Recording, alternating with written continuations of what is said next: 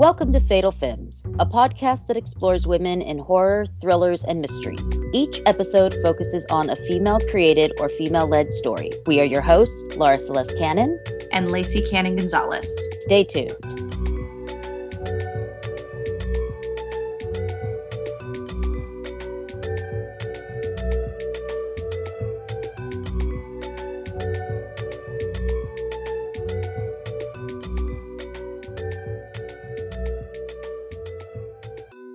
This episode, we look at the 2023 movie Totally Killer, directed by Nahnatchka Khan, written by David Matalon, Sasha Perl Raver, and Jen D'Angelo, based on a story by David Matalon and Sasha Perl Raver, starring Kiernan Shipka, Olivia Holt, Julie Bowen, and Troy L. Johnson. To get us started, here is a synopsis.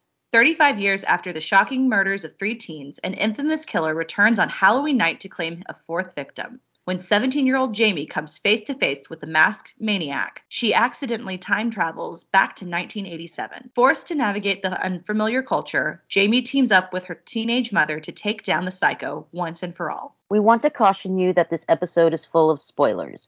We go in depth on every aspect of the plot, so if you care about that, go watch the movie and come back. We'll be waiting. And this is a newer one, so chances are you might not have seen it yet. Yes, this is brand new. It just came out this month. Literally, maybe two weeks ago. Trigger warnings for this episode are violent death, drug use, smoking, bullying, knives. Anything, yeah, anything that you think teenagers do in slasher movies. Abandoned theme parks. Yeah. A scary woodchuck, I think. Beaver. Yeah, I think it's a beaver.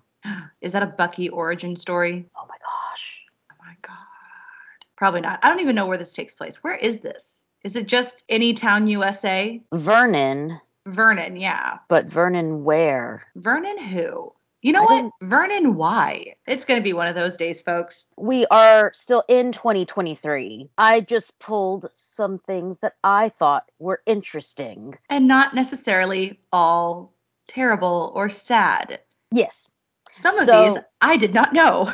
Totally Killer premiered at Fantastic Fest on September 28th, 2023, and I was there for it. So this episode will include some clips from the talkback after the premiere with the director. In 2023, Celine Dion supporters started a protest outside of Rolling Stone's New York City offices for not including her on their list of 200 greatest singers.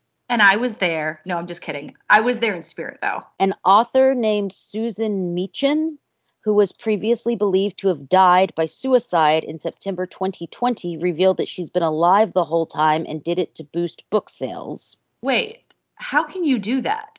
Did I don't fa- know. Did she face any criminal charges? I would think so, but I don't know. I didn't do any more research into it. I have questions yeah, this is a movie. This is a uh, movie. Hopefully she doesn't get any money for it though, because no. that's that's a really awful thing to do. You know what? Law and Order is probably going to pick it up for an episode. Yeah, Avengers actor Jeremy Renner is accidentally run over by his own snowplow, breaking more than 30 bones in his body. And Mexico brings into force the world's strictest anti-smoking laws, banning smoking in public places such as beaches and parks. Just say no, kids. Yeah. Wait, that's drugs. Oh, we'll say no to cigarettes too. Yeah, say no because then you sound like this, kids. No, this is because of allergies, but I do sound like I've maybe smoked half a pack. I Have a long history with this movie since it is new. Well, let's talk about how we became acquainted with this movie. How did you discover it? Tell tell us a little bit about that. Well, I was volunteering at Fantastic Fest this year, and it was the closing night movie, and I wasn't particularly interested in it because I knew it was coming out on Amazon like a week or two after the festival. So I was like, eh, whatever. And we had to hang up this whole wall of posters for it. But then I found out that it had a female director. I was like, all right, I'll go give it a watch. And I loved it. It was so much fun and watching it with a crowd was really fun. That's that's one of the things like I love watching movies at home because, you know, I have my snacks, I can pause it if I need to, put the subtitles on. Yes, but the energy of watching something like this with a crowd of people who are having fun is you just can't beat it. Also, I can imagine that watching this in a room full of horror movie enthusiasts only added to that experience. And there were some of the films that I watched, not this one in particular, but that it was like the first time that the cast had seen it. Whoa. So was any of the cast at the screening? No, because the actor strike is still going on, so they couldn't be there. Some of the actors from really independent things were there, but since this is a big studio movie, uh, yeah, they they couldn't be there for it. Yeah, this is the Amazon Prime of it all. Yeah. Meet the demands of the actors, y'all, so we can get cool promo again. Yes, thank you for fixing things with the writers. Yeah, hold the line, but these studios need to get their shit together. Yeah. Although I did hear one writer say that they're going to be trying to find every way possible to get around all the things they've agreed on. They said they did that after the last strike that happened. That's so fucking lame. But it's So- just, it's like whatever they can do to make money and get out of doing something that inconveniences them and Yeah. doesn't exploit someone. Boo. Yeah. I hope out of all of this, I'm going to go off on a side tangent for a second. I hope out of all of this, there is a new industry standard created where projects can be created with outside of a studio. Yeah, I sure hope so. There was a time where things like that happened and Or- then and like distributing didn't have to go through studios as well because not to get on this tangent because I just saw it last night, but I went and saw the Taylor Swift Eras concert um, in theaters. And I think about that all the time because it pissed off so many studios because she went over everybody's head and went directly to theaters to make distribution deals, which is historically one of the things that studios do. And so Yeah. she kind of set a new standard for being able to do that, obviously on a very large scale.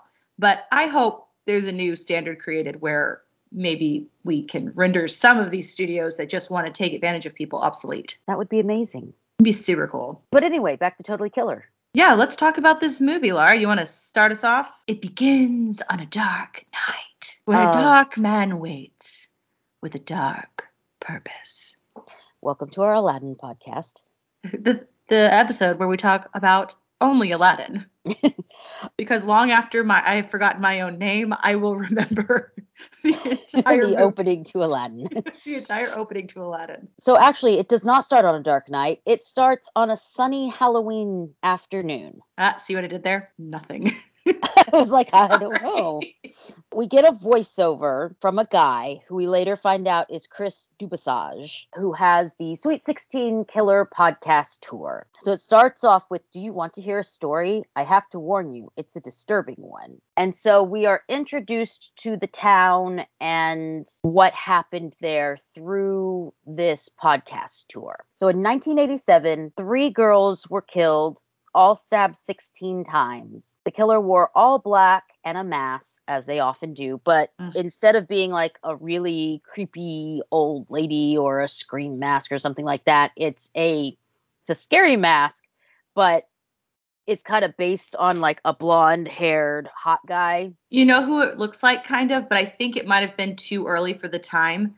It looks like, um, oh, he was on Beverly Hills 90210, and he played Dylan. Oh, what was his name? I'm I looking don't it up know. because if I show you a picture, which I'm about to do, you'll be like, okay, he was played by Luke Perry, who actually passed away a few years ago. Very sad. Okay. Oh, yeah, I can see it. But let me find a picture of like Dylan back in the day. Can you see that? Yep, has That's the same him. hair. Yep. And he even had the earring, I'm almost positive, back in the day. Or Jason Priestley, I know, did. So maybe it's like a amalgamation of those of like the blonde all American Southern California boy. Yeah, I read an interview with the director, and she said that's what she was going for. That most of the time the masks are, you know, these disfigured or horrible or something like that. And she was like, Right. I- I wanted to play on the idea that the scary thing is the like normal, good looking guys. Which is accurate, Yes.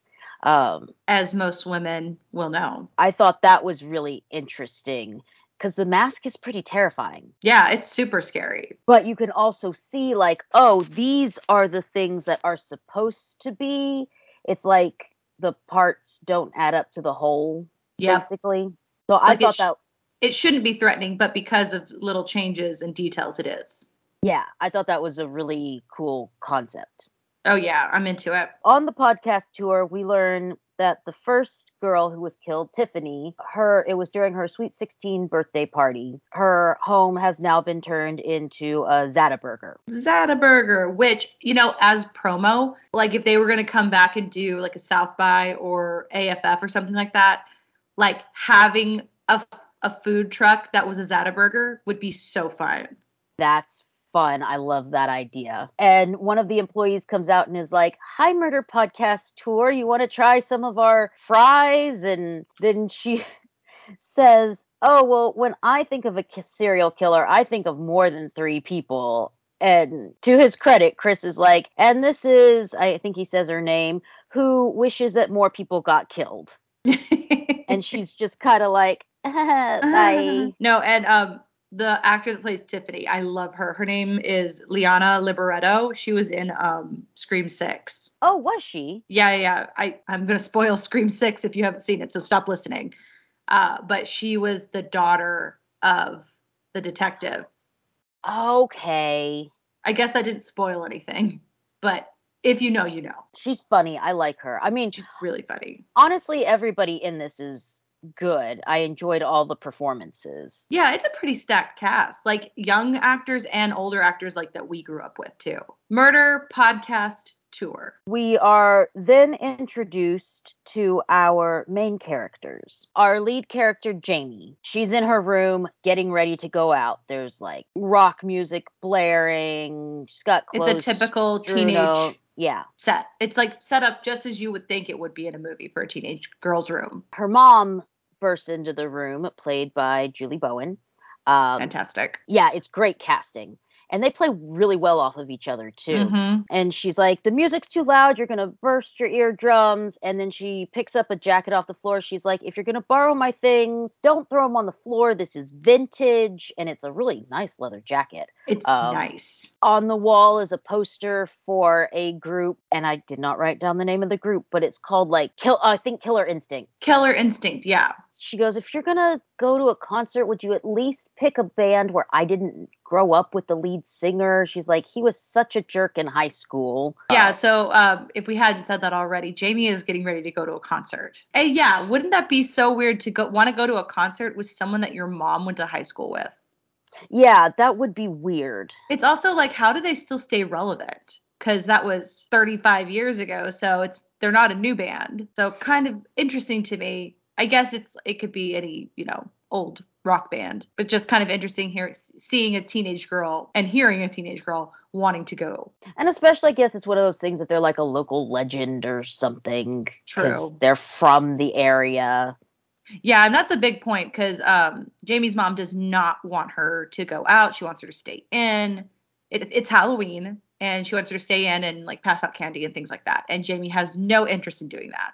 Yeah, she tells both her parents she's like i wish you would just get over it it's not 1987 anymore because they were friends with the three girls who got murdered and the third one got murdered on halloween night in 1987 yeah, so mom is jumpy. Dad is also hesitant, but seems a little bit more amiable. Yeah. He's also weirdly obsessed with the father of the podcast guy. Yeah, because he's won some Pulitzers, I think.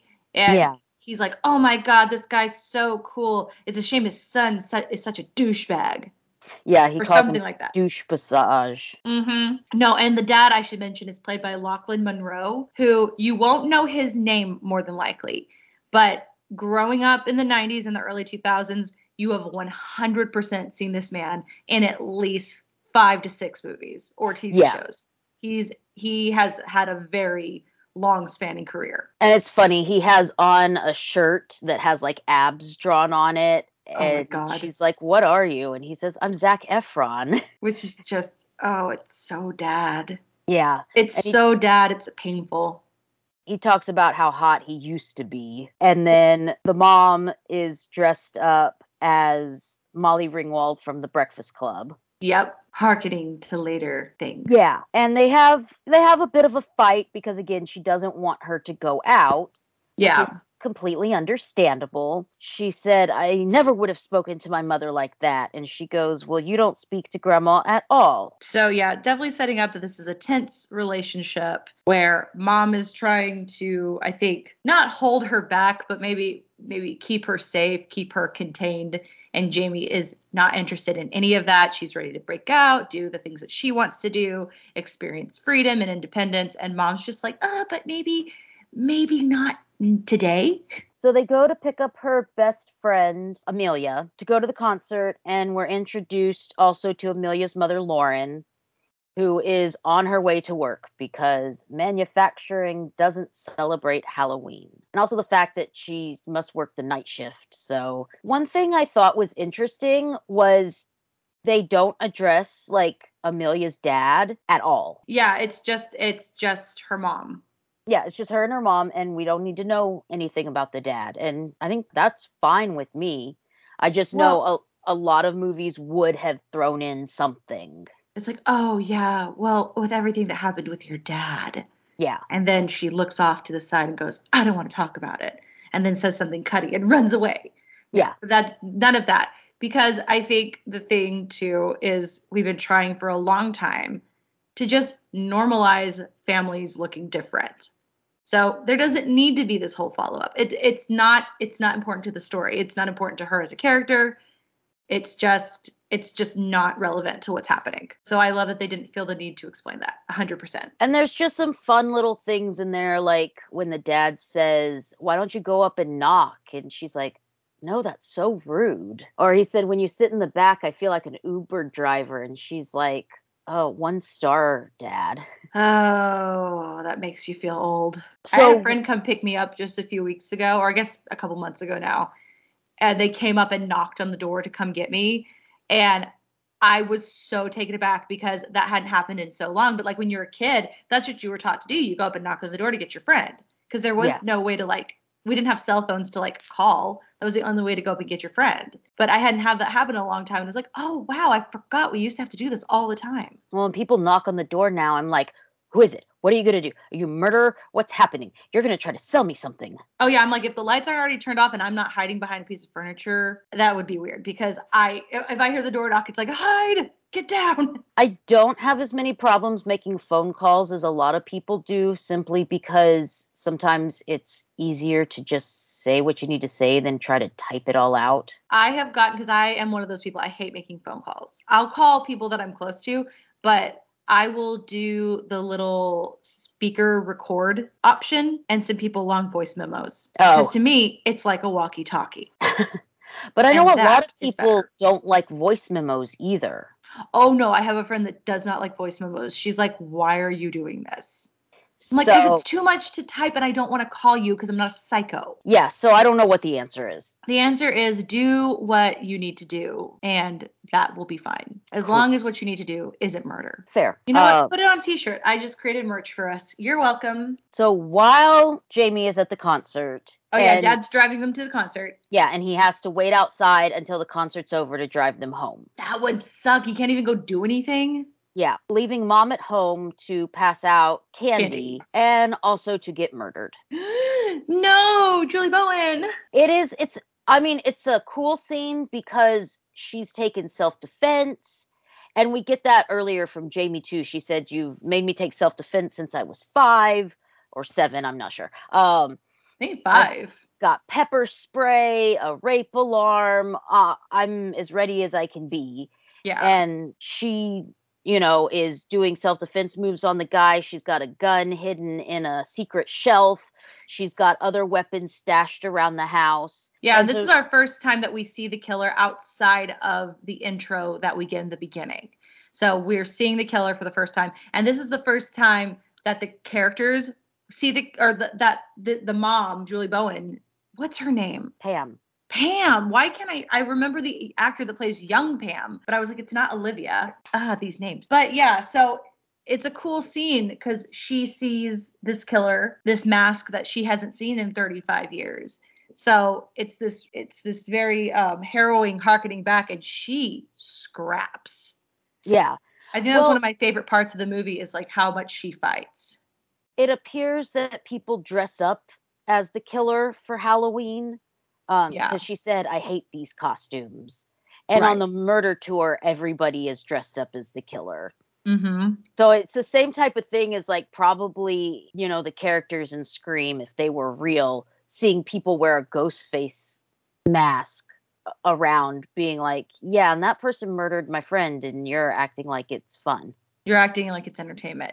No, Yeah. and the scene itself, like it builds tension really well because in the beginning, yeah, it does feel pretty innocuous. Like she has these encounters a lot, but then as it goes on, it gets more sinister. Yeah. So she puts up a big fight and she tells him, I've been worried about being murdered since I was 16. Did you think I wasn't going to be prepared? But in the end, he does get her. Yeah, she almost, almost gets away, but yeah, he gets her and does the stabbing because again, the the uh, killer stabbed 16 times, so she stabbed 16 times, and it's pretty brutal. But also, it's not so gory that you can't watch it, if you know what I mean. Chris is live streaming from outside of the house, you know, because he has the podcast about the killer and he's like the expert.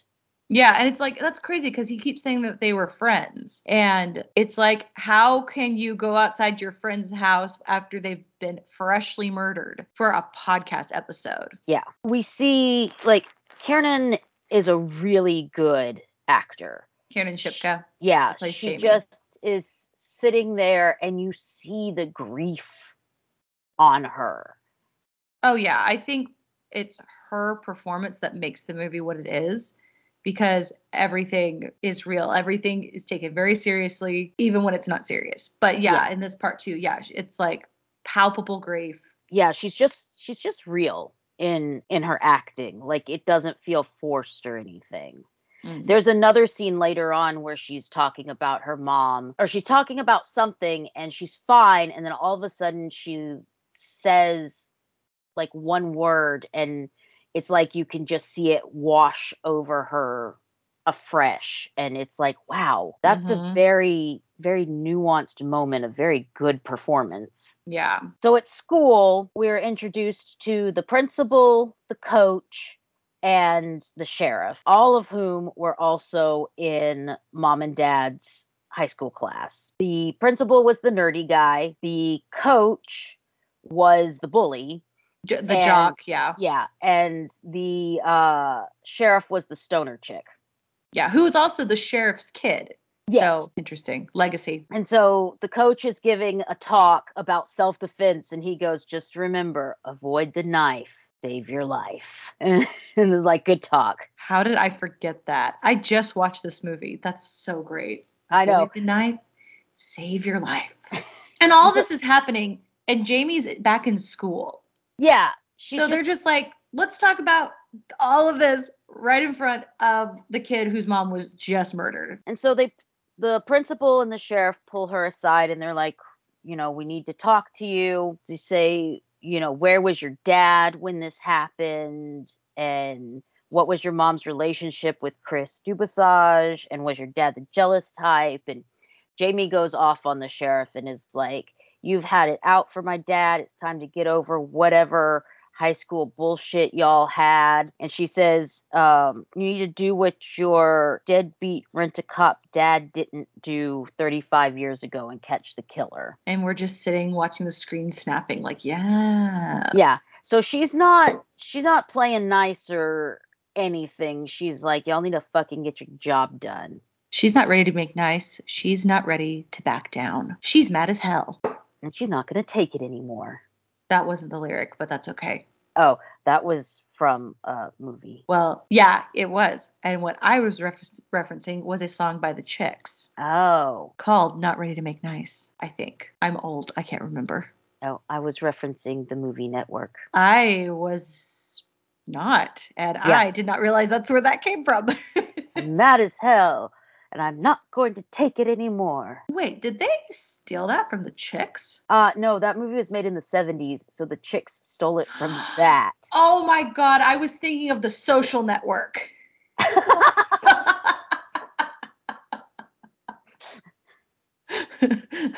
well, this was a journey we just went on, guys.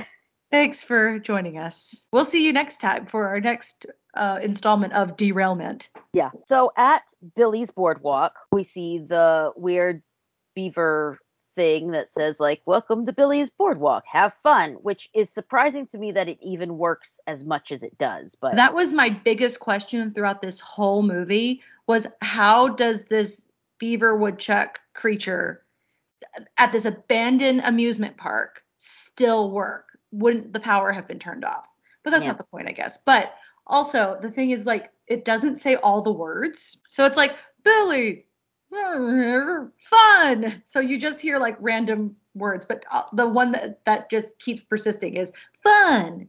Fun. Yeah. So this is where the school science fair is going to be held because the principal got it for free.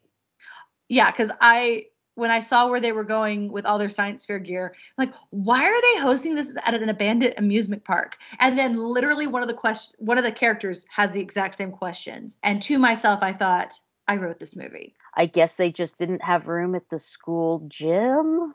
Which also, why was your next choice an abandoned amusement park? Yeah. Like, what about like a community center? Is there a rec room? Is there like a pavilion at a park? Why did we have to go straight to abandoned amusement park? Yeah. well, we only have these two options, guys. It's either school or the abandoned amusement park. I don't know what to tell you. We don't have a church in this town that has a fellowship hall. We also don't have any rooms for community things. There's no library. Or if it's going to be outside, why not just like, I don't know, on Main Street or something, but I don't know. You know what? I have questions. It, I mean, for the plot, for the plot, it makes it sense. Works out, yeah. But but but but it also does not make sense at all. And this is where we find out that her best friend Amelia is building a time machine out of a photo booth, which I absolutely love. I've it's- been watching these videos on TikTok where um, this guy buys old 80s video games or the last thing he just bought was a old VHS like rental, but it's like a vending machine. Oh, cool. So it's like a VHS vending machine and he was going to stack it or stock it with movies, but he was like cleaning it up. And so watching Amelia tinker on the photo booth was giving me that kind of vibe. So yeah, she's using her mom's high school notebook of ideas to try to build this time machine. Yeah, because I guess her mom was just a genius and decided to stop working on her inventions, her ideas, as it were. Yes, I'm they not say sure. something about that. They say she they were i feel like jamie says something like oh why didn't she do anything with this? And and it's like i don't know. She she got old. She grew up. She's an adult. Nah. yeah they also somebody says something about like you're as weird as your mom or so she's obviously like not Wait, real popular did a town. teacher or a student say that? I can't remember. Because why would a student say that? They don't know her mom like that that's true. Maybe I, maybe I'm remembering something that didn't happen. Or you know what, people, kids all the time pick up things their parents say. So you know they yeah. can just be a mouthpiece for things they heard at home. I know about that. But back at home, Jamie's listening to the latest episode of the Sweet 16 Killer podcast. I guess just to see if there's any information that she doesn't have. Her dad comes in because there's a it's it's a funny scene where it's like is the killer still lurking out there? And she kind of like sees her closet door is open, so she goes mm-hmm. to check, and then her dad like walks in and he tells her this sweet story about how they found out that they were pregnant because they went on the quantum drop ride and both of them started throwing up, but mom didn't stop throwing up, so then she took a pregnancy test. And he was like, and that's how we got you because what we rode the quantum drop. What a what a story. Also feeding into the pregnancy narrative or stereotypes of women have to throw up if they're pregnant. I mean, it does happen a lot, but not always. But it's like there are a lot of women out there that do not experience that. But also, I mean, going on the quantum drop might bring that out in everybody. True. I never rode that. I don't rem- remember what it was called at the little fairs and where we went, but we had the same type of ride. I remember riding it one time. It just spins you around, right? It spins you around really fast, and like the centrifugal force or whatever, yeah. like throws you against the wall so you can't move. Yeah. I was so scared of it as a kid. I never went on it, but it's like, oh, it just spins you around really fast and you have to stay in one place. Yeah. I don't think they have them anymore. I have a feeling they're probably a danger. I'm like, someone probably died on one. Yeah, well, because there's no restraints or anything. You're You just, just, there's handles on either side and you just hold on. I mean, back in the day, there wasn't handles. Oh, I thought there were handles. I thought there was No. there was like a grab bar. I think maybe they put them in at some point. Jesus, growing up when we did was a hazard. Well, that's when she, she says the 80s are wild. It's like, yeah. Now, yeah. I was, you know, too young, so I didn't remember a lot of the stuff, but the 90s were a wild time as well. Well, we had we the the places we lived in the 90s were still in the 80s in a lot of ways because Fair. you know, money and spending in the towns that we lived in didn't care if your uh playground was safety or safe or whatever. Yeah, So you were probably playing on the same merry merry-go-round that had been there since the 60s. that is that is very true. So in a way, we kind of all grew up in the 80s. But she meets up with Chris to see if he has any information, also to find out if him and his her mom were having an affair. Oh yeah, because because the dad hates him so much, and she's like, well, I mean, why? They must were they was he worried they were together or something? Well, and that's what the sheriff alluded to also because she said there was a Mhm. lot of text messages between them. Yeah. He gives her a note that apparently Pam, Jamie's mom, gave him. The killer left it on her locker and it says, You're next one day or someday. Yeah, so he's been holding on to this note for 35 years. Of Or he's or she's had it for 35 years and he somehow got it. I don't remember Yeah. remember exactly.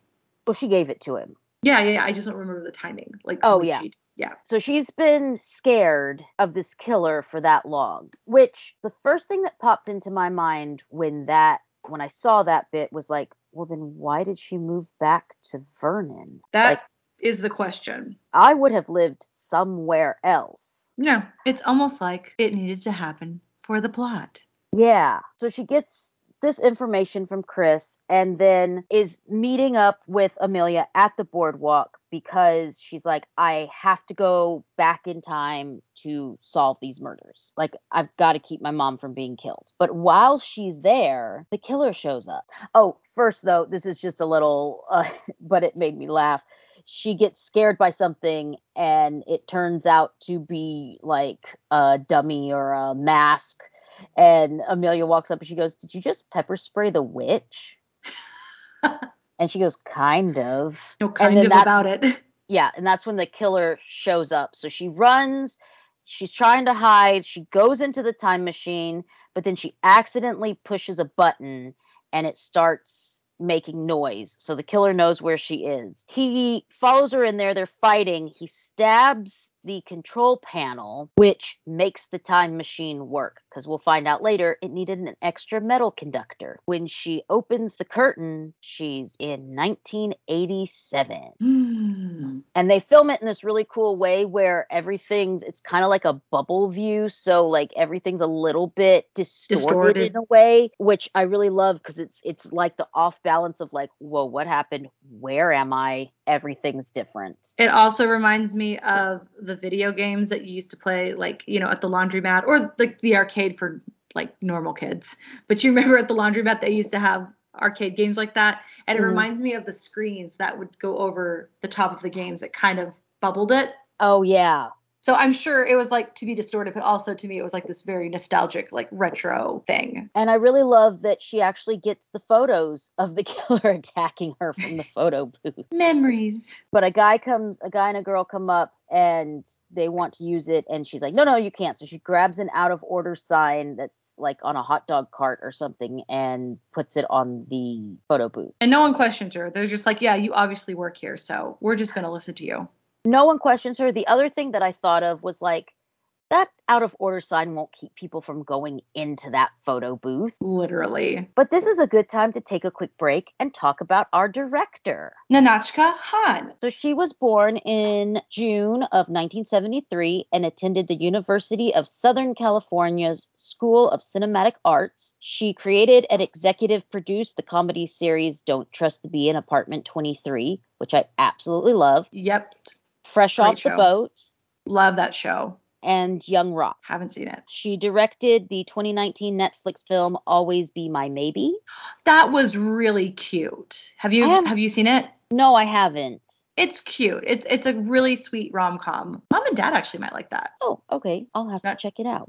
Not to talk about Mom and Dad, but Uh, and she this this next fact got me good. Yeah, Go ahead. She was a writer on Disney's 1990 animated show Pepper Ann. Pepper it- Ann, Pepper Ann, she's too cool for seventh grade. I loved that show. She is one in a million.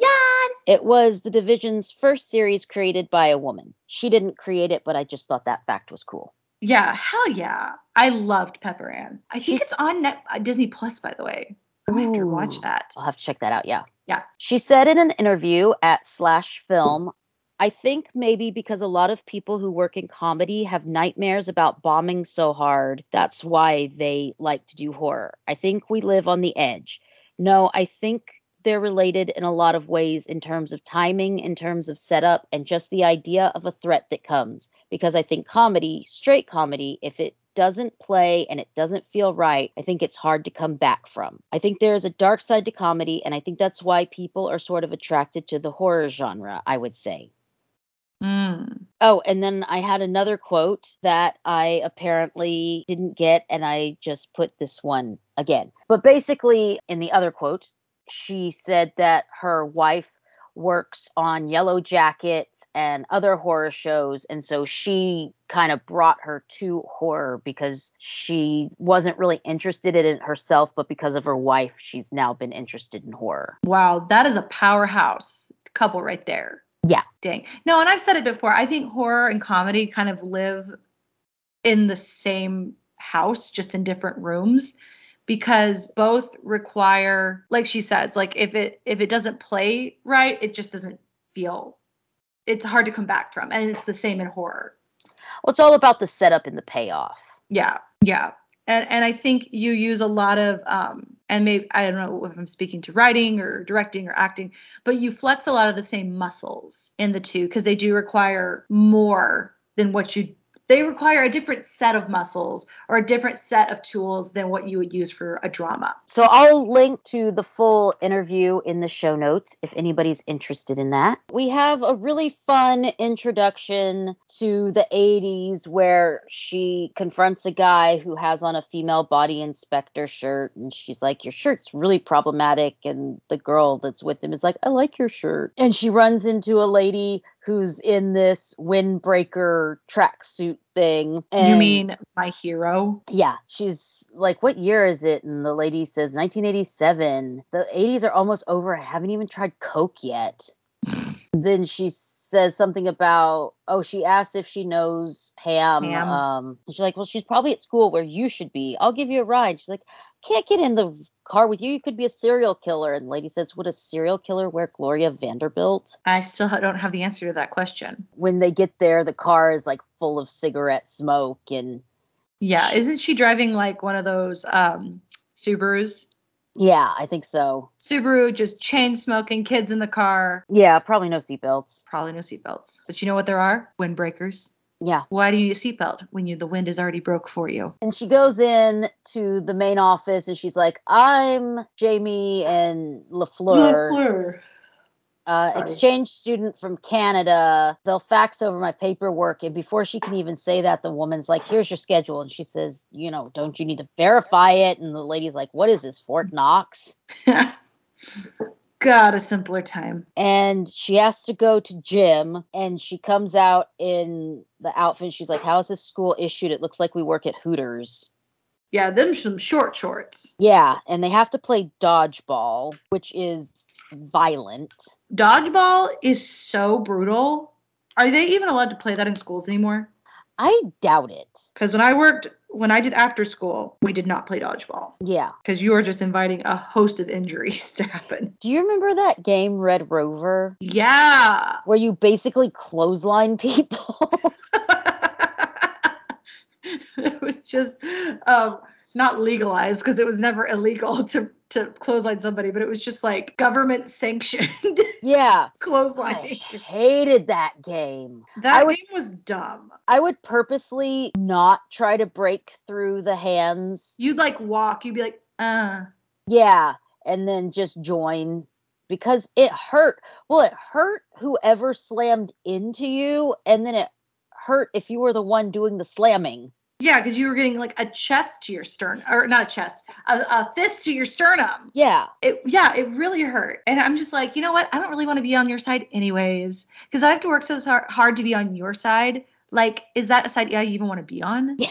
I'm having this whole existential crisis right in the middle of the field. I just never played. I would always, or I would do what you did, just be like, eh. I wouldn't try. Yeah. I'm they, not trying to break my clavicle. Thanks. They made us play it in school, so So dumb. yeah. I I don't think I don't even know if we can do Red Rover. I don't think it's like not allowed, but I don't think it's encouraged. Kids nowadays, I think, are a bit smarter. I mean, there'd be some that would be like, cool. But then there'd be a lot of others like, I'm not doing that. Yeah, you'd be surprised. Kids kids there are some kids that'll get going and get wacky and then do silly things. But a lot of kids, the critical thinking is a lot stronger. Yeah. They're like, why would I do that? I would hurt myself. But in the middle of dodgeball, she asks if a girl that she's basically crouching on the floor with, if she knows Pam Miller. And she's like, Yeah, she's the Wicked Witch of Vernon. Which, oh my Um, gosh, what a title. And oh, I also love it. She gets hit in the face, uh, Jamie does with the ball. And the coach is like, Next time, catch the ball so I don't have to touch your gross little kid blood. Um, but she goes to introduce herself and she holds out her hand. And Pam says, I'm sorry, I'm not going to shake your hand because I'm not 45 and a man. And Pam is savage and I love her. yeah. She is so mean, and I don't know why. There's probably something deeply wrong with me, but I love it. Yeah, they're definitely the mean girls of the school. But also just so confident and not. Well, some of them might be dumb, but like Pam is not dumb. She is whip smart. I'm like, if you're gonna be an evil bitch, like earn it. And I feel like she did. So To Jamie knows that at the birthday party tonight, uh, Tiffany is going to be murdered. So they're talking about the party, and she says something along the lines of like, "Where I'm from, parties are lame, so you should probably just cancel it." And Pam tells her maybe you should fuck off and die, which takes Jamie back. So she's like, "Mom." And then, you know, trying to cover, she's like, Mamacita. Sita. So fucked up. Yeah. It's so fucked up. So then Pam tells her to fuck off and die in Spanish. Which again, just why she is the elite one in this cast, like in this cast of characters. So fucking funny because no one would expect the little pretty white blonde girl to be able to curse you out in two languages. Yeah. Hell, it might be there might be a third we just don't know yet. At her first day at school, I think Jamie only goes to gym because after this, she goes outside to find the sheriff and the deputy smoking cigarettes. The deputy's talking about people he hates and the order that he hates them. Is And he the Grinch? It's old people, sick people, and people with dogs. So messed up. And so she goes up and is trying to tell them that she's from the future. There's going to be a murder. And they're like, yeah, yeah, there's never been a murder here before. And they blow smoke in her face and threaten to arrest her for truancy and What just all around, uh, like skipping school. Mm. And just all around, you know, don't believe her because who would believe somebody who comes up to you and is like, I'm from the future? Yeah, which it's like, what else are you gonna do? I guess if you're that character, but we've seen it time and time again. Does not work. Yeah. And it's a funny thing too because her go-to is have you seen Back to the Future, which I'm guessing I don't have the release date. For some reason 85 is popping out in my head. Yeah. But he's like, "No, not yet, but I've heard it's good." So maybe Back to the Future came out that year. Back to the Future came out in 1985. Oh, huh. Well, So he Yeah. was just real slow. can't remember what I walk into a room for, but I somewhere in the recesses of my brain have buried the release year of Back to the Future. Mm-hmm. I love this line too. She tells them she's from Prince Albert Island in Canada, and the sheriff says, Sounds made up. She's like, no. Yeah. So this sheriff is the future sheriff's dad. I believe played by Randall Park, Yeah. who was The- also in Always Be My Baby, Oh, okay. if I So- remember correctly. He's the uh, rent a cop who didn't The do his job. rent a cop. Yeah. Yes, it was. It was Randall Park. So she goes to find Lauren, the mom of her friend Amelia, the one who invented the time machine. And she just walks into the office and is like, I need to know. And she's making up an excuse. And again, before she even finishes, the woman's like, ah, here's where she is. It's like, you know, no privacy or anything like that. And she goes, flying on a plane right now must be wild.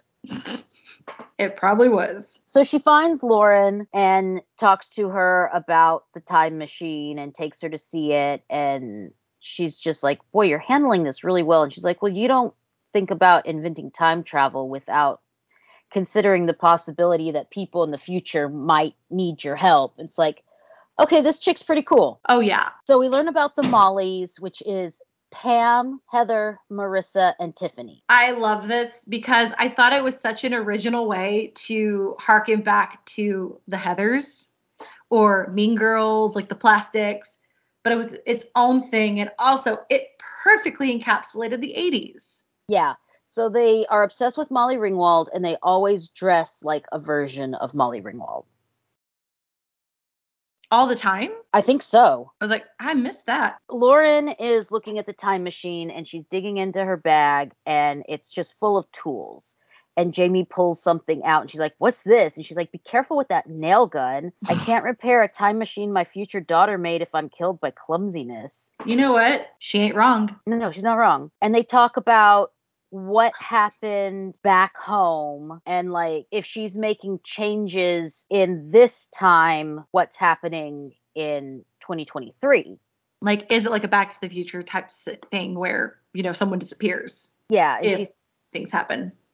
In this particular time travel movie, time is like a river. So it's all kind of flowing at the same time. If you make a change in 1987, it will be reflected in 2023 but she said like if your parents don't fall in love and get together and have you when you go back nobody will know who you are because you never existed you just won't disappear which is even worse so i now have written down your tour guide god she's as weird as her mom oh okay i was like i ain't got nothing we flash to the future and they're at the they're at the boardwalk and uh, Jamie's dad is there and the sheriff is there and Amelia is there. And that's when the sheriff tells Amelia or says about Amelia she's as weird as her mom. That's who says it. Okay. Chris is there and Jamie's dad is upset and he kind of snatches Chris's phone from him and he's Chris is like you don't want to be the person not letting people investigate Mm. And so there's a little kind of showdown between them. And Amelia says that Jamie went back in time. And Chris is just all over this. He's like, I have lots of follow up questions. Yeah, immediately but, believes. Yeah. Whereas the sheriff is just like, no. Yeah, okay. How you would expect an adult to react when they're told that. Yes. So now it's the night of Tiffany's birthday party. Jamie walks up to the house and she's like, hey, "It's this is really nice. I can't believe they turned it into a Zeta burger." And so she tries to go into the party, but I want to say Tr- Troy, but I don't. Is that his name? I don't think so. The coach, the gym coach that turned that was first the school jock. Yeah, he's like the bouncer at the door, and won't let her in and like pushes her to the ground and she goes unwanted touch and he goes unwanted human which is not funny his name's randy randy thank you i don't know why because we've mentioned zac efron who played troy bolton there's an actor in the movie named troy oh okay things happen yeah also yeah because if, if we haven't made it clear thus far jamie has not been accepted into this popular group she's a kind of red rovering. She's like trying to run over that side and break through to like save these people, but they keep clotheslining her. Yeah. And I mean, to be fair, she's only been in town like a half a day now. No, no, a hundred percent. And also it would be super weird to have someone come come up and just try to like be familiar with you when you don't know them at all. And to have it's somebody- more just Oh, go ahead. I was gonna say it's more just to um, kind of put where she's falling in this crowd. Yeah, Because if somebody came up to me and was like, "Oh man, birthday parties are lame where I'm from. You should just cancel yours," I'd probably be like, "Fuck off and die." Yeah, but in Like- how many languages? yeah. Who cares what's cool where you're from? I don't even know where you're from. Yeah. So they get help from the guy who becomes the principal. Doug. and he's he's trying to scrabble over this fence and these smokers are just standing there just watching him. Watching. There's a gate there so they could have let them in. But and so? Yeah, finally he gives the girls a boost over the fence. And, And he's course like, "You'll come around and unlock the door for me." They're like, "Yeah, yeah." yeah, of course it goes about as well as you can expect. Oh, he also gives a fun fact about Prince Edward Island. He's like, "Did you know the average age on the island is 49.2?" Oh yeah, because he's actually been there. He like stayed there with his aunt or something. Yeah. And she's like, "Great." So Jamie gets thrown out of the party um, Literally. for being annoying. Uh, yeah, Randy throws her out and then like burps this long burp at her, and she's like, "Is he even human?" Had the same thought. And so she's able to get back into the party. She pushes past um, Kara, who is the sheriff in the future, and by telling her that she'll be an unfulfilled, unhappy person rocking a terrible haircut that makes her head look like a bowling ball or something like It's that. super low. Yeah. But it gets her in because she's so shocked that Jamie can just move right past her. Yeah, because it's just one of those things like, who says that to a person? Like, what the fuck? Like, what's wrong with you? Oh, but what we forgot to mention before she got thrown out of the party is she sees this guy getting out of the pool and was like, whoa. And she finds out it's her dad, Her dad. So her dad did used to look like Zac Efron. Yeah, who is dating Tiffany. Yeah, not Pam, Tiffany. Yeah. But when she gets back into the party, Tiffany and Blake are breaking up. She makes some sort of comment. Uh, Blake found out she made out with Eddie Royal. Jamie's like, What? The lead sil- singer of Killer Instinct? Which makes Tiffany think that he's famous because they know who he is in Canada. Is he famous? Then they go make out on her parents' waterbed Mm-hmm. because some other couple is doing anal in her room again. Oh my god. again. Ah, no, it's like is the couple themselves doing it, or is just the act being performed by multiple people just in that room? Oh, I I think it's the couple, but Okay, I just have so many questions, but also I don't want the answer. so Tiffany is gonna go to the bathroom before they hook up, and she says too many BJ's, Bartles and Jaymes, and Eddie says, "I hope there's room for one more," and she's like, "Oh, hmm. gross! You pee out of that." Which is the correct response. That is always the correct response. Live for that. I I literally applauded. I was so happy. So while she's in the bathroom, he leaves. he was like, whatever. Yeah. And when she comes back out, she hears something in the closet. And so she goes to look. And then she's, I love this line too. She's like, I don't go after boys, boys go after me. Mm-hmm. Yeah, Tiffany is instantly iconic. But this is a change that's made because originally Tiffany was killed in the garage, which Mhm. is where Jamie goes to look for her. and but- she's not there. This time she's murdered on her parents' waterbed. Yep. Like, also, too, how nostalgic was it to see the waterbed? Oh, yeah. And then just the thought, I did see, because the killer, because there's this whole thing, because she thinks it's Eddie. And it's like, why are you act like, stop? What the fuck? And then he starts stabbing her. But there's like this split second where you think that maybe Jamie's going to get there in time, but she does not. And Tiffany is stabbied Yeah. 16 times on a waterbed that is now punctured, leaking water. Yeah. Oh, I love the part too where she pulls out her phone and listens to a bit of the podcast to find out where Tiffany, I mean, yeah, Tiffany was murdered. And a girl who I'm guessing is really high on the stairs is like, Whoa, are you from the future? Hmm. And she's like, Yeah. Didn't someone ask her at some point if her telephone was a computer? No, Lauren asks her because that's one of the things she shows to prove she's from the future. And she's like, Is this the time machine? Yes, that's what it was. Okay. So the investigation is starting. The sheriff is there doing a great job. And he goes, Wherever there's trouble, there's Blake Hughes. Mm. And then he's like, Sheriff, I didn't have anything to do with it. And then Randy is. Have we with- said Blake Hughes is the name of Jamie's dad? I don't think so. Okay, Blake Hughes, the super hot guy in the 80s, is Jamie's ab shirt wearing father Yes. in 20 whatever, 2023. Oh, Randy is friends with Kara, the sheriff's daughter, and they ask, "Do you want to bring him in for questioning?" And she's like, "Nah, that's my daughter's friend. He's cool."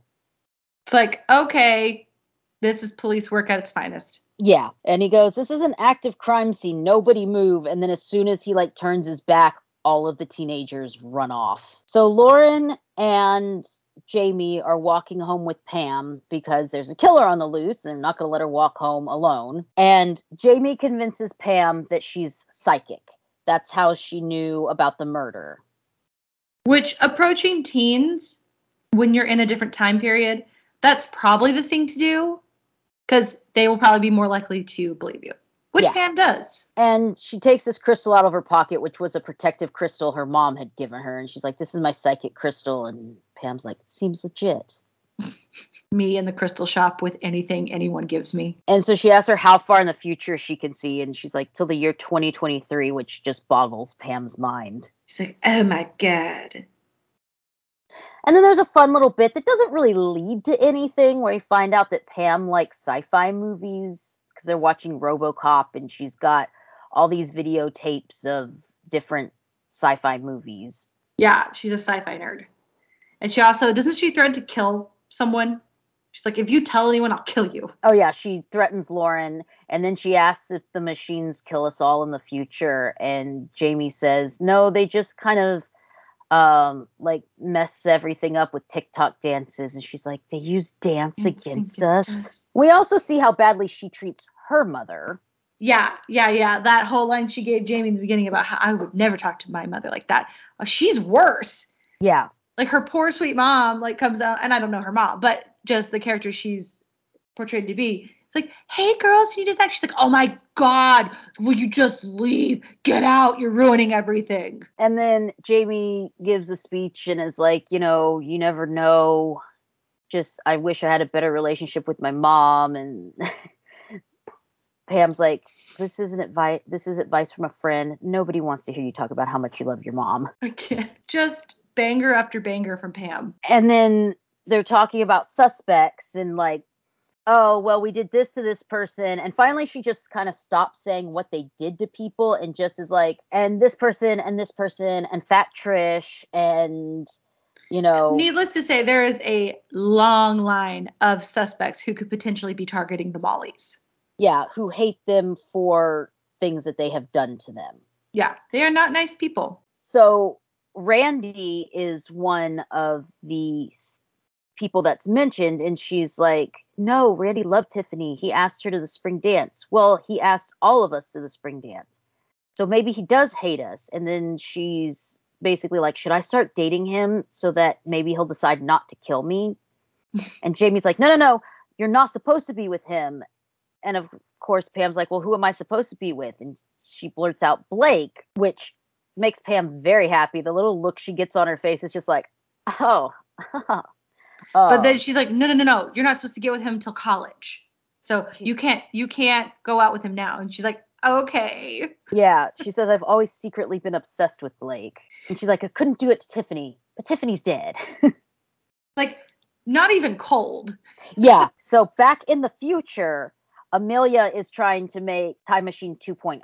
Yeah. Chris is all on board with this. He like believes her and everything. And so he comes in and he's like, I said that Tiffany was murdered in the garage, but she was murdered on her parents' waterbed. How did I mess that up? And so then we get the explanation of the Mandela effect, where people have memories of things that didn't happen, but it was an alternate timeline that was changed by time travel. And some people have memories of it. And they find a picture of Jamie at the birthday party. And then there was a note next to the body that says, Stab the machine, J.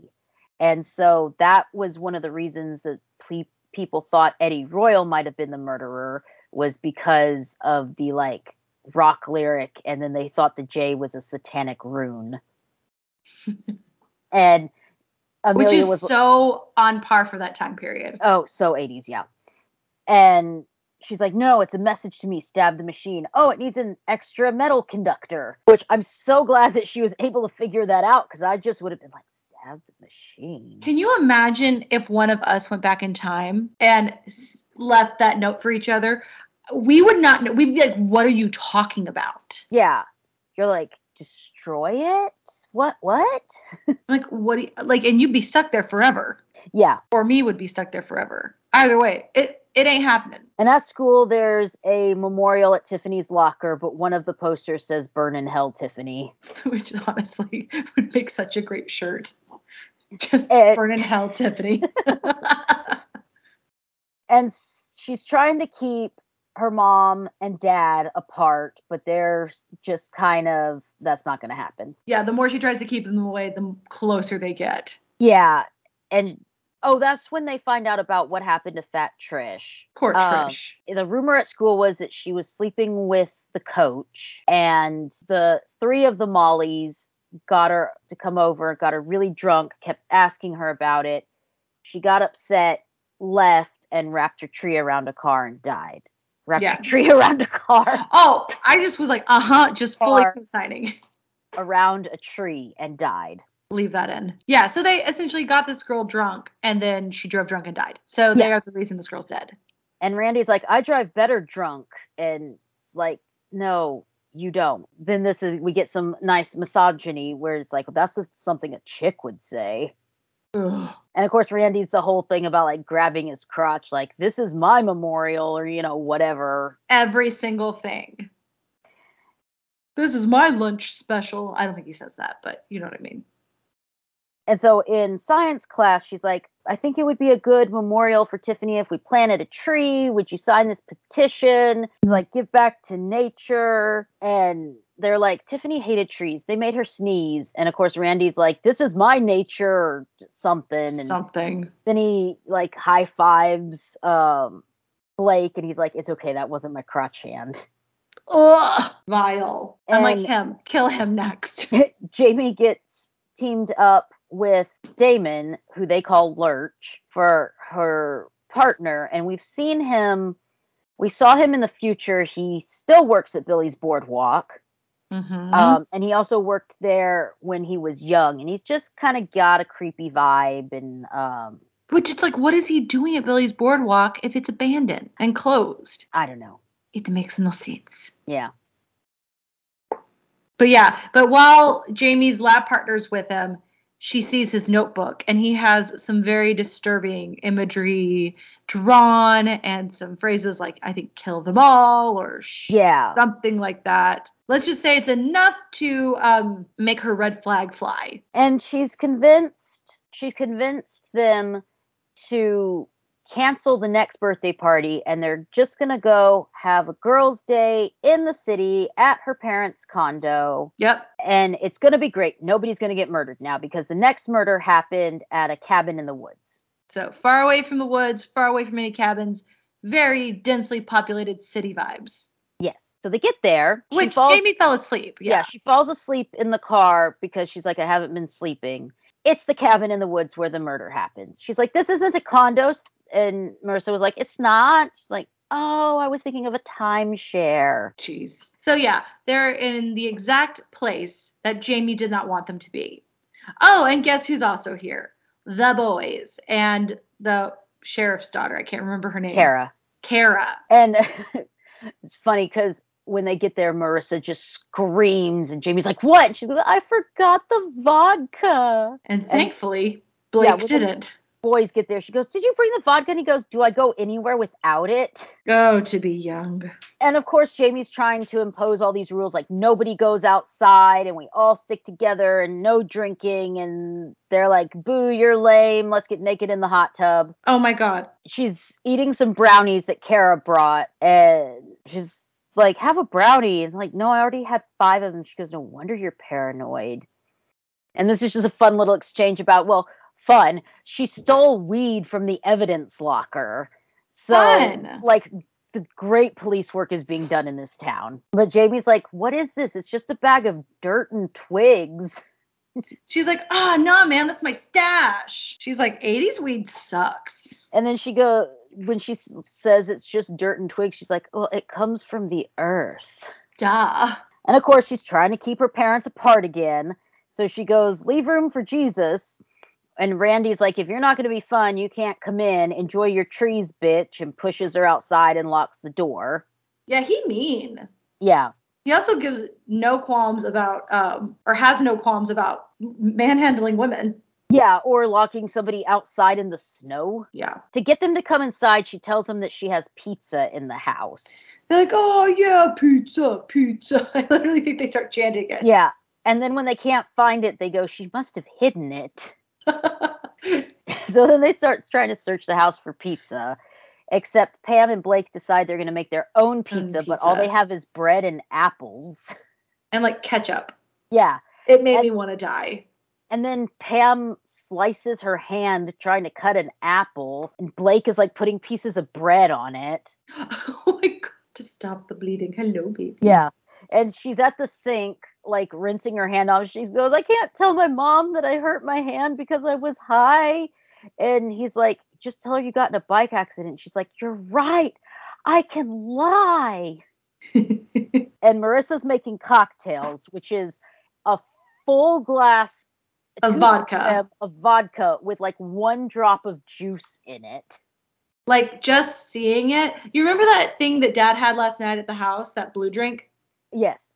That's what I imagine that drink probably tasted like, just pure alcohol. Oh. Heather is passed out. Randy's like, You want to play beer pong? And he throws a ping pong ball at her and she doesn't move. So she's doing okay. Yeah. Kara's still looking for the pizza. Jamie's trying to figure out how to get in. I would be Kara, just looking for pizza. When the killer comes out of the closet and is standing over Heather. And is Jamie sees it Outside. yeah, she's outside banging on the window. The killer turns on music really loud so nobody can hear. And they're like, who turned on the music really loud? Yeah. Pam and Blake are making out. She's got her hand like stuck up in the air with a couple of bandages haphazardly put on it. And she goes, Oh no, Jamie didn't want to come out here to les out with me. She's psychic. She's worried about the killer. The blood from my hand must have gone to my brain. so they barricade the door. Um, Jamie's trying to find somebody to let her in. Marissa and Randy went to have sex in the hot tub. The Heather killer is- getting yeah. murdered. Um, Stabby stabbied 16 times. yeah, they do beat up the killer a bit, but he's pretty good at like of you know dodging Evading. them and Yeah. stuff. As most killers in movies are. Yeah. So of course they get brought in by the police. Jamie's got this like paper towel soaked in blood, and she's like, "Here, I have his DNA," and they're like, "What?" What's that? And she's like, "You just, you know, you can find him, plug it into the worldwide database." And they're like, "Yeah, we're just gonna look at the DMA database." And he like pushes his fake glasses up on his nose, like, "I'm a nerd." Again, just great detective police work. Yeah, I like detective police work. That's a, that's like Mojo Dojo Casa House. yeah. Detective police work. And Kara's like, "I had nothing to do with it." And the he's like, "I know you didn't, sweetie." But then Blake is like, "Well, what if the killer wasn't somebody who followed us there? What if it was somebody in the house?" And uh, implying that it was Kara. So we're assuming that that's why Kara hates Jamie's dad. But also, like, but this is a completely different scenario because Marissa was supposed to be the one that was killed at the cabin, but Right. Heather was. Heather got So- killed. So was Blake still at the cabin when all of this happened? Don't know. So that's that's the question. Yeah. So Jamie has, she's like talking to Lauren the next morning, is like, maybe it's two killers like in Scream. And then she's like, oh, yeah, that hasn't been released yet. And there's a broadcast, a live broadcast from the news station with Chris Dubas, Chris's, Douchebag. yeah, Chris's dad. Uh, Duba, Duba, whatever. I can't say it. And there's a guy with a table full of weapons, and it's like, you know, pick your weapon, and he's got some nunchucks and stuff. And they realize that there's a Wi Fi signal on Jamie's phone. and it's from the news van. So she's got seven and a half hours until she's stuck there forever. So at the they're gonna meet at Billy's boardwalk that night and use the Reception. Yeah, Yeah. they're going to use the quantum jump and the reception off of the news van to get her back. Yeah, To and- present day. she's like, Well, I can't leave till I solve the murder. And she's like, Well, if you don't leave tonight, um you You're going to be here. Yeah, brush up on your Reaganomics because we have a test. Oof. Not the. Reaganomics. So she's like, it's crunch time. We got to figure out who this killer is. So she wants to check out Lurch's van. And she sneaks out, says she's going to the bathroom, and the back door is open. So she crawls in. She's looking around. She sees something covered up with a blanket. She's like, oh no, is it a body? It's a bicycle. He's got video games all over the back of his van. And he finds her there. And so he startles her and she like kicks him in the nose. And he's like, just take whatever you want. Just please leave my Thundercats video game. We find out that, you know, he's kind of nice. She was like, well, why were you parked outside Tiffany's party? He's like, I was trying to work up the courage to go inside and he just really loves video games. Doug comes out and is like, "Hey, nobody can be outside except the hall monitor, me." Um, and then Which feels weird. yeah, But and what else then he say? um, Damien and um, Doug have a little kind of bonding moment about video games. Doug mentions that he's a black belt that he takes karate at the dojo in the mall. yeah, just kind of. I feel like this was planting some seeds for later scenes, but to kind of throw you off. Yeah. Does that make sense? We also found out earlier that um, Damon was Fat Trish's brother. Yeah. So he has reason to hate these girls. Yeah. And this is where we're going to take a moment to talk about our lead actress. Kiernan Shipka. So she is best known for her roles as Sally Draper in Mad Men, Sabrina Spellman in The Chilling Adventures of Sabrina, and Jinora in The Legend of Korra. And I have watched none of those. The Chilling Adventures of Sabrina is fun. I, I never finished the series, but the first bit, it's very dark. Honestly, it would be a good thing for us to cover. Ooh, we'll have to look at that. Yeah. She was in the movie Carriers, Flowers in the Attic, The Black Coat's Daughter, which we covered. Yes, you can remember that episode. I believe, isn't Doug on that episode with us? Yes. Uh, with Demon Daddy! That's not Doug, but yeah.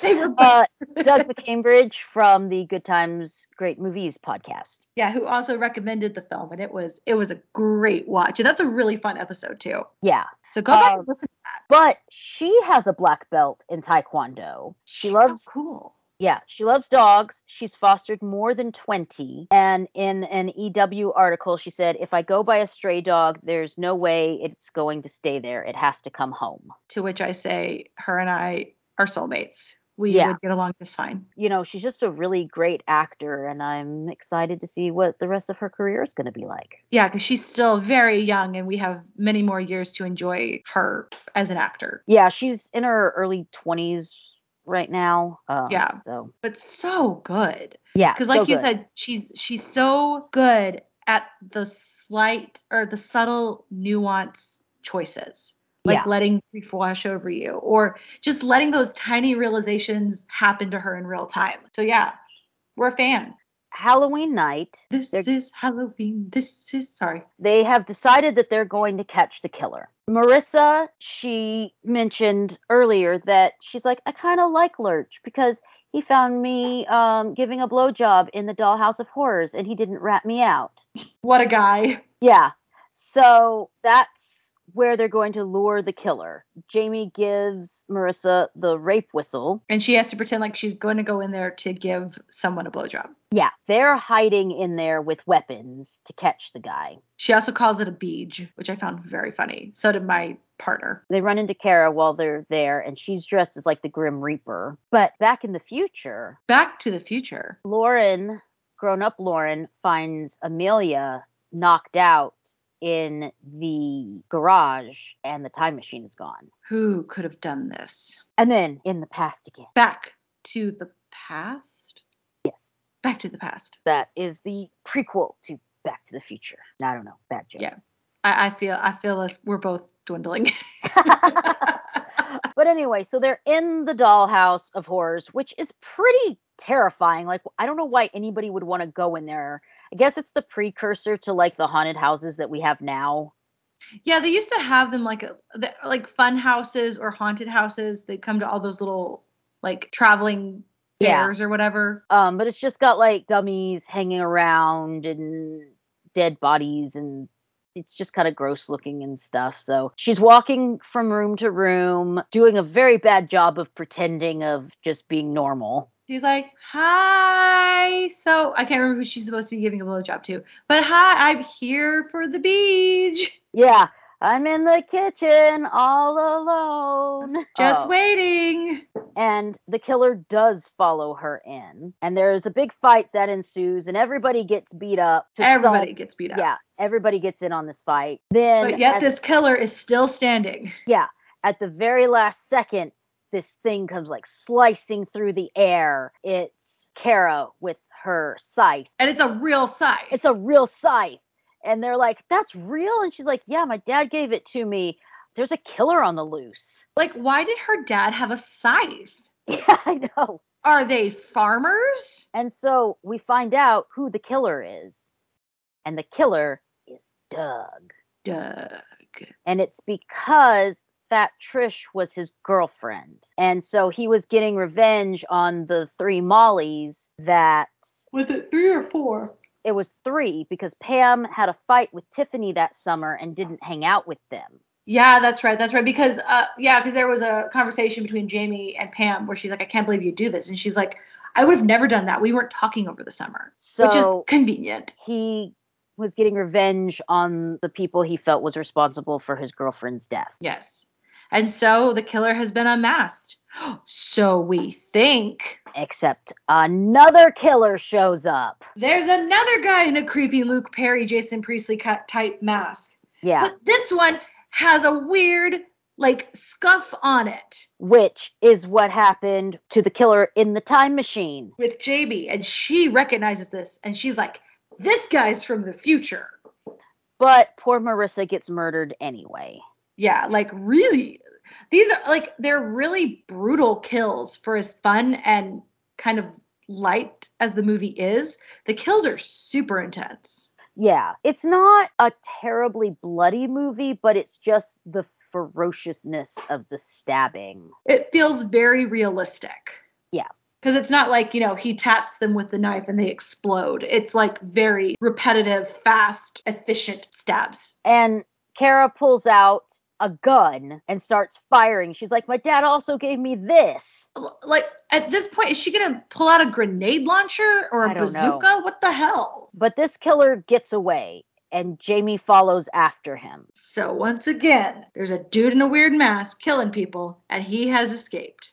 Yeah, and so he runs by the broadcast that's going on with the one guy's father. Yeah, and stabs him in the head just right in the head. And again, not bloody at all. Yeah. Just like to the hilt. Yep. Jamie runs to the quantum drop. Lauren tells her, okay, you have to be in the very middle in the control panel because if you touch the sides, you'll explode. And they start it and it's going and she hugs Lauren and she's like, see you in the future. And Lauren gets out and the killer jumps in. Which is like how, but fine, we're here. Yeah, they're fighting, and then Pam jumps in too.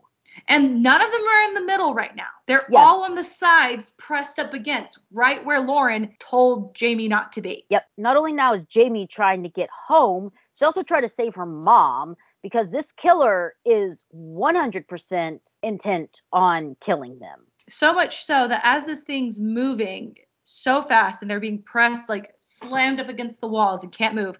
He figures out or they figure out how to stand up on their side and walk sideways along the perimeter of the quantum jump. And meanwhile the two girls are still pressed up to the walls trying to like roll away. And he is going right for pam. And so jamie is able to get her mom out uh, she does get mom, stabbed yeah, her mom gets stabbed and she's against the door. And so Jamie opens the door, which I can only imagine how hurt she would have been like flying out of that thing Yeah. at the speed that it was going. Yeah, that was a hospital trip for sure. Yeah. If the stab wound didn't do it, falling out of a quantum jump would have finished it. And so Jamie is able to fight off the killer and kill him with the nail gun. Call Could you- back to the nail gun that she almost killed Lauren with, but not before we find out that the killer in the future is Chris Dubasage. The podcaster. Yeah. And why, may you ask, was his motive? What not why. What was his motive? He Um, needed more episodes for the podcast because people were getting tired of hearing the same old stories over and over. He had no leads on who the actual killer was. He was desperate to prove himself as an investigative journalist. Because he had to be better than his dad. Yeah, live up to his dad. Get out of his shadow. So yeah, he was the one that killed Pam in the future. Yes, there was no note. He, He made, made that up. whole thing up. He just needed the killer to come back so that people would be interested in his podcast again. So yeah, it was all because of the crumbling ego of a shallow, tiny man that all of this happened. But in the last moments, he is thwarted by a teenage girl in a nail gun. Gum in a nail gun in a quantum jump. And so he hits the side of the wall and explodes into pink mist. Yeah, because they actually say that and they talk about something in a video game turning into pink mist. Yeah. And then Jamie goes, huh, pink mist. So she gets out of the quantum drop. Jump. Is it jump or quantum drop? Drop. I think it's, I'm not sure. either way, that's what she just did. She like quantum jumped or dropped in the quantum jump or drop. Yes. And, you know, everything's the way she remembered the science fair banners, the um, rundown amusement park, and she races home. Oh yes, everything is she- all as it seems. hmm And they sent her back a few hours earlier so that she could try to stop her mom from getting killed. Yeah, Lauren did. And she's she's got some cuts on her face and stuff. So when she gets home, she goes, "What happens?" She goes, "Oh, I was in a bike accident." Mom is alive. Mother and daughter are reunited. Dad is is dad still in his Troy Bolton or his Zac Efron shirt? I can't remember. no, he has a suit on. Oh yeah, yeah, yeah. she says something to her mom about, oh, nice Molly Ringwald costume. And sh he goes, no, this year your mother and I are going as Mr. and Mrs. Smith. So Lauren and Amelia show up and she's like, what are you guys doing here? And Pam's like, they come over every year. You know this. So Lauren takes Jamie outside and is like, I meant to be there when you got out of the time machine, but I didn't account for daylight savings time. So she Still screwing things up. yeah she's like you can be a genius and still mess things up but she gave she gives her a notebook that's like okay here's the things that i think have changed and then this really attractive guy walks up and is like hey love the fake blood and she's like who is that and she's like okay well um that's your older brother his name is jamie And she's like, "Well, what's my name?" and then the mom sticks her head out and is like colette can you come help set the table And I think So- that's where it ends. yeah, we get um, some information from the notebook of what changed. So, because she said, you know how you tried to keep your parents apart? Well, it didn't work. And Jamie, the older brother, is the result of that. Yeah. So she has an older brother. Um, she has a niece. Lauren doesn't work the night shift at manufacturing. She's a bioengineer now. Chris, in this timeline, was so upset by his father's murder that he lives in a monastery. So no podcast or anything. But she said he's she still keeps tabs on him just in case. Mm-hmm. And then Damon started a video game company called Pink Mist, and he helps with bullying. Also, isn't Randy the new principal of the school? Oh, I don't know. I don't remember that part. I don't remember. I might be making that up, but I feel like he's the new principal. Because Doug would have been the principal, but he got Yeah. killed. Right. Because Uh, he was the murderer. There was something about Kara as the sheriff, but I don't remember. Exactly what it was. Yeah. But it all worked out. Yay. Yay. And And the worst thing that happened is she came out with a brother and a new name yeah.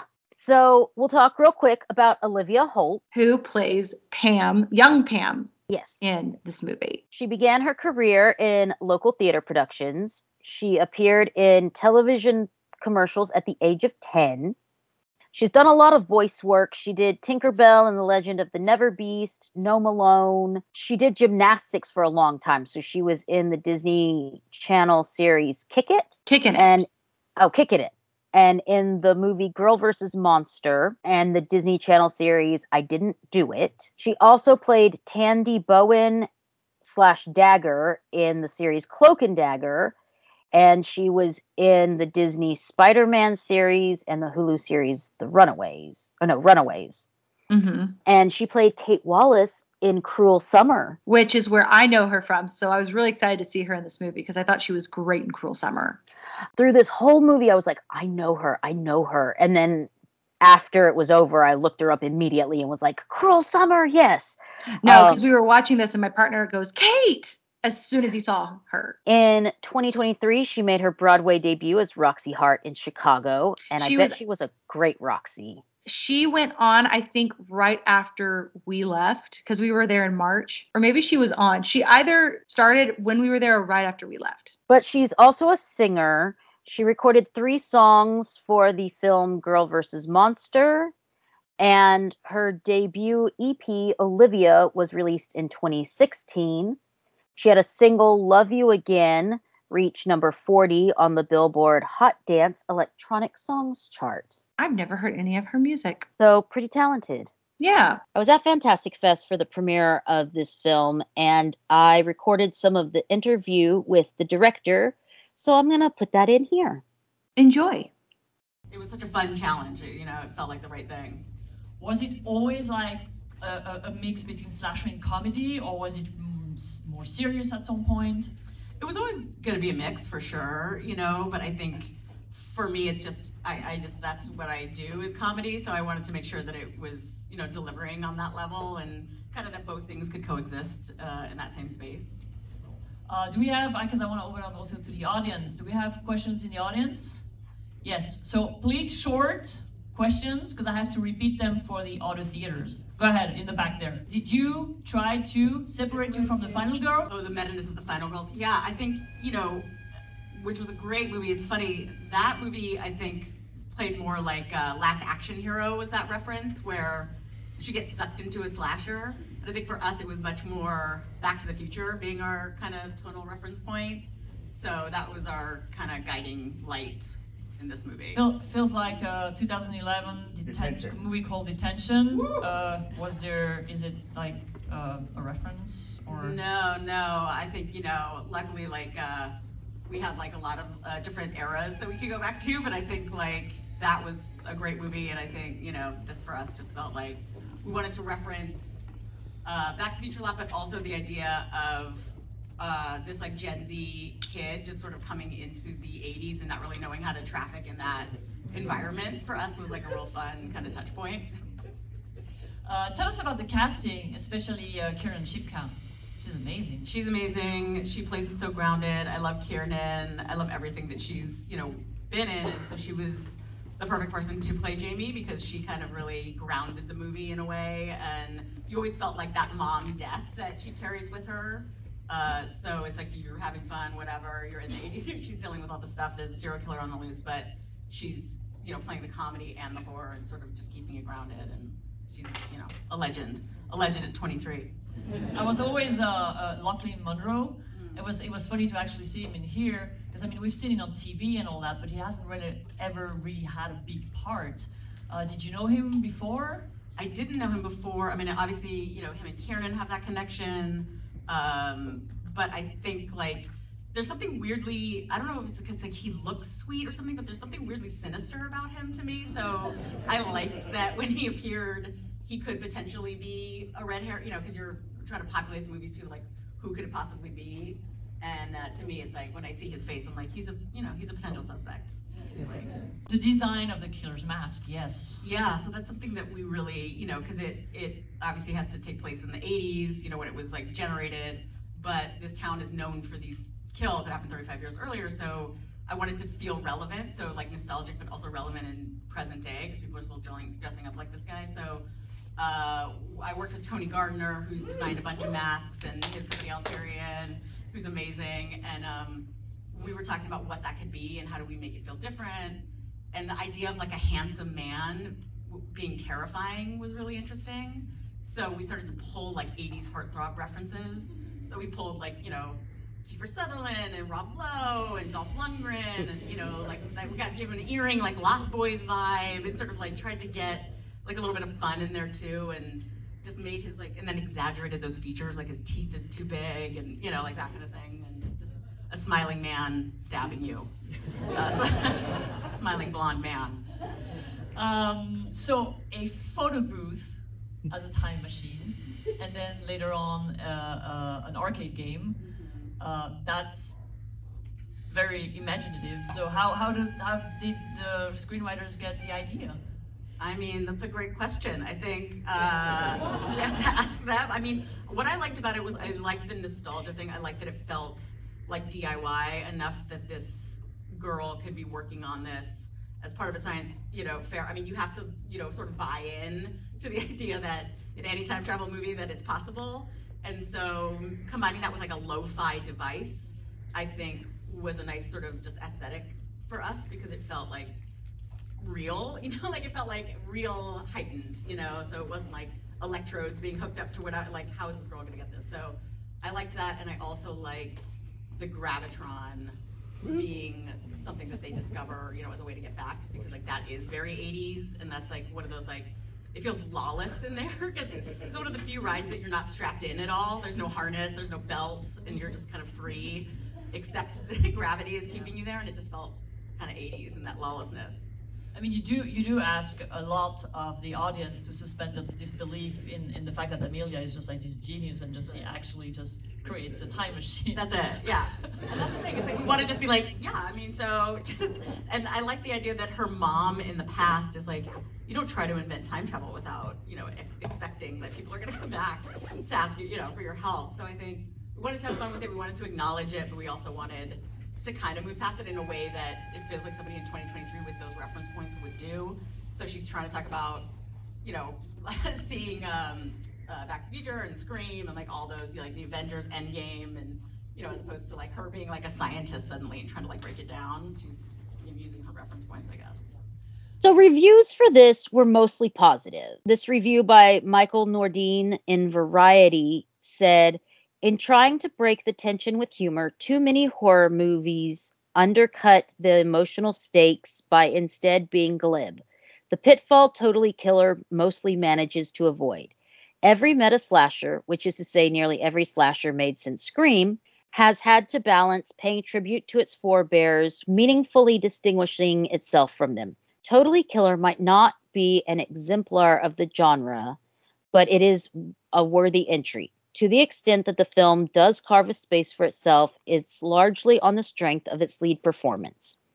She does prove a capable scream queen, one treated with more respect by the filmmakers than so many of her predecessors. There are certainly worse narrative functions for time travel than acting as both a lighthearted setup and a corrective of a genre that is as enduring as it is well problematic. Hindsight is 2020 and Totally Killer benefits from its clear-eyed view. And then Christy Lemire from RogerEbert.com said this tricky genre mix from director, you say her name, Nahnatchka Khan. is a fish out of water comedy filled with amusing one liners combined with time travel sci fi that actually kind of makes sense. If anything, the horror element of this horror movie is the weakest part, but Totally Killer is spry enough to remain enjoyable throughout. That's mostly because of the enormously engaging presence of Kiernan Shipka, who has a natural way with zippy dialogue and the dramatic chops to navigate some tough tonal shifts. Mm-hmm. Totally Killer makes a couple of inspired choices in the storytelling. It actually flashes back to the future, if you'll pardon the pun, to let us know what's happening in the present day while Jamie is stuck in 1987. Although the subplot involving a murder podcast feels obvious in one note. It takes a pointed, clear eyed look at the insularity of small town life and how peaking in high school can leave people trapped in a place and in the past. These characters know everything about each other because they've been in one another's orbit forever. Shipka's deadpan astonishment cuts through the false nostalgia of the notion that the 80s were simpler and superior. Mhm. Because that's what so many movies do. They're like, oh my gosh, the past was so much better. And it's like, was it really? It's like no, it, it's it still sucked. There were things about it that sucked. We just have new things that suck. We fix some issues, but we make new ones. Yes. Like smoking in restaurants was still fine then. I'm very glad to live in this modern time. You remember when you go into a restaurant and they'd ask smoking or non? And I think, you know, it was all smoking because everything smelled like smoke. Well, and then if you were seated close to the smoking section, you still smelled it all. Yeah. So what do you rate this? You know, I was thinking about this. I think I'm gonna go with a B plus because I thought it was really fun. I thought it was pretty original. I thought again, Kiernan Shipka's performance definitely was the anchoring force throughout. And there were some things like I get kind of like the podcasting kind of being a little one note or how the horror maybe wasn't as horrific. I didn't mind it. It didn't feel like horror to me. It felt more and I know slasher is a genre of horror, but that's kind of what I more I got from it. I've heard this movie described as Scream meets Back to the Future, and I tend to agree with that because that's kind of the vibe it gave me, just a little less bloody perhaps, even though the kills were still just as gruesome. So yeah, I think I think I would go with a B plus because overall I had a fun time watching it. It was enjoyable. I like that it's centered around women. I like that it's directed by a woman and partially written by a woman. I think I think this film has something for everybody, and it's also something that I think a lot of di- different generations could sit and watch together. Yeah, I'm giving it an A. I liked it a lot. I thought it was super fun. I laughed a lot through it. There were just some moments. Do you know what I mean? It just like Yeah. overall the the pacing was good throughout. There was just a few little holdbacks for me, but still super super enjoyed it. Yeah, I mean, there are some things that, like we kind of pointed out, like, hmm, this maybe doesn't quite add up if you're thinking about it too closely. Right, right.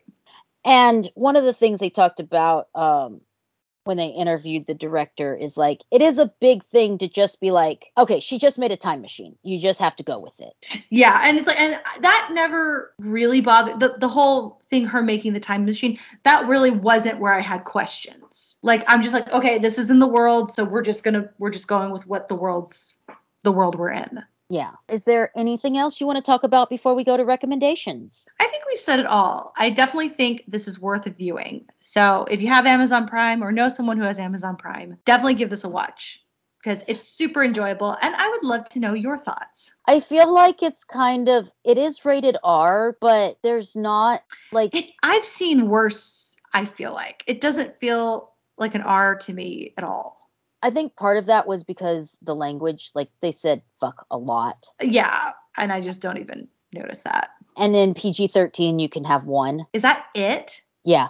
Jeez. So- yeah, and that's definitely why it's an R. To me, honestly, this movie is kind of in the same vein as Megan, kind of like a slumber party gateway horror kind of thing. Uh huh. A hundred percent.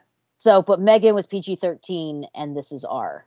Yeah, but and that one fuck they got was beautiful. What is your recommendation? So, my recommendation for Totally Killer, if you enjoyed this movie, I think another film that you would enjoy that's also, I believe, by the same produ- producers, which is Blumhouse, um, is Happy Death Day from 2017. And this is cool because there's also a sequel. And again, these feel like an introductory horror slasher type film. But this was an American black comedy slasher film directed by Christopher Landon, written by Scott Lo- Lobdell, Lobdell, Lobdell, whatever, starring Jessica Rothe and Israel Broussard. So the synopsis is Tree Gelbman is a blissfully self-centered collegian who wakes up on her birthday in the in the bed of a student named Carter. As the morning goes on, Tree gets the eerie feeling that she's experienced these events the day before. When a mass killer suddenly takes her life in a brutal attack, she once again magically wakes up in Carter's dorm room unharmed. Now, the frightened young woman must relive the same day over and over until she figures out who murdered her. Much like Totally Killer kind of harkens back to a Back to the Future, this harkens to a Groundhog Day situation. So I thought that was kind of a cool tie in. But it's a fun movie. I've watched it several times. There is a ringtone that will just get stuck in your brain like an earworm. It's a little song and it's great. So I definitely think this is deserving of a viewing if you enjoy Totally Killer. Yeah, I like Happy Death Day a lot. I haven't seen the sequel, but um, it is on my list to watch. I can't I, I can't remember if it is as good as the first one. All I remember is I had a lot of fun with the sequel too. Because it's just it's so unserious, but the actors treat the the text like the script, what's happening to their character very seriously, and that just makes it funnier. How about you? What's your recommendation?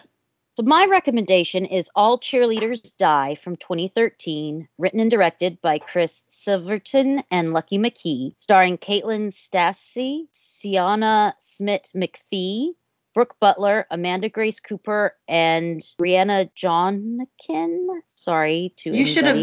So I, I should have that, looked those up. So it's Caitlin Stasey, Sianoa Smith Mc- McPhee, Brooke Butler, Amanda Grace Cooper, and Reanin Johannink. Johannink? Better than anything I said. Johannink. And this one was a lot of fun. When tragedy rocks Blackfoot High, rebellious outsider Maddie shocks the student body by joining the cheerleading squad.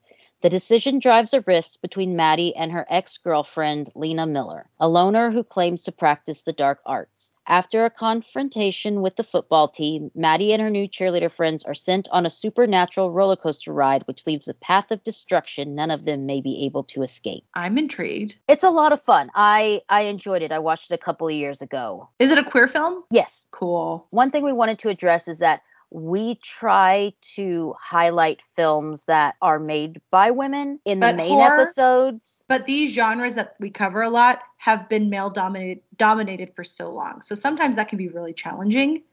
So if we can find a film that is centered around women, that has them characters like at the central story plot, we we tr- we try to go to those because it's still even today difficult to find movies, TV shows, recommendations that are created by women. So yeah, that's why we try to pick those to highlight in the main episode. So sometimes our recommendations may not have a full creative team of women or um, Any women like- at all.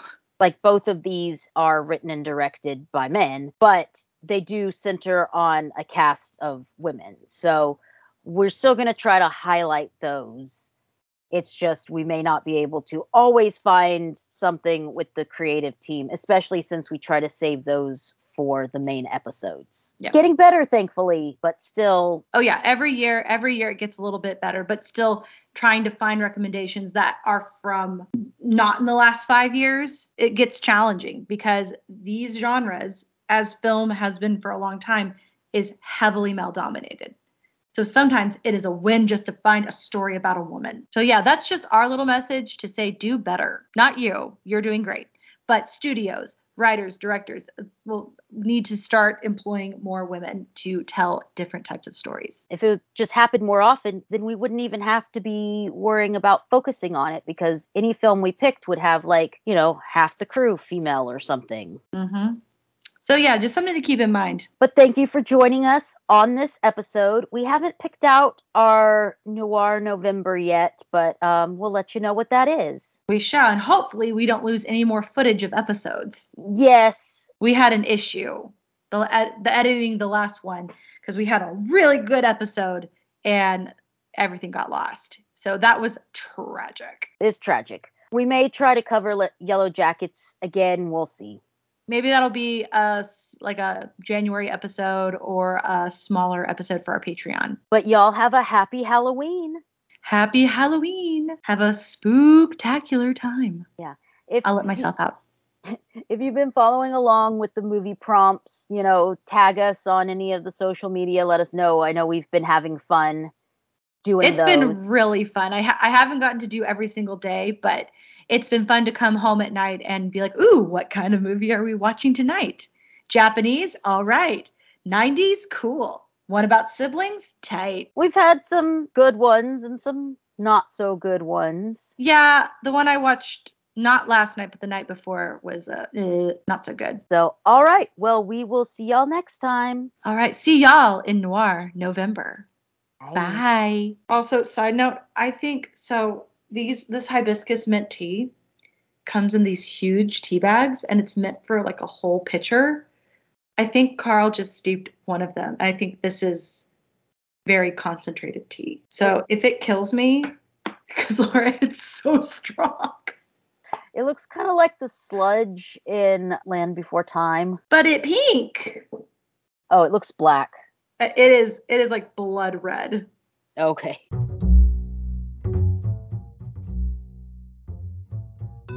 Thank you for listening to this episode of Fatal Femmes. Have a question or comment for the show? Send us an email at fatalfemmespodcast at gmail.com. We're on almost all social media platforms. Just search for Fatal Femmes. We're anywhere that you get your podcasts. Our logo was designed by Doug McCambridge from the Good Times Great Movies podcast. Check out his work. We also are on Patreon, so if you feel like having a little bit more Fatal Femmes in your life, we cover a range of topics there, so check it out. Thanks again for listening, and we'll be back soon.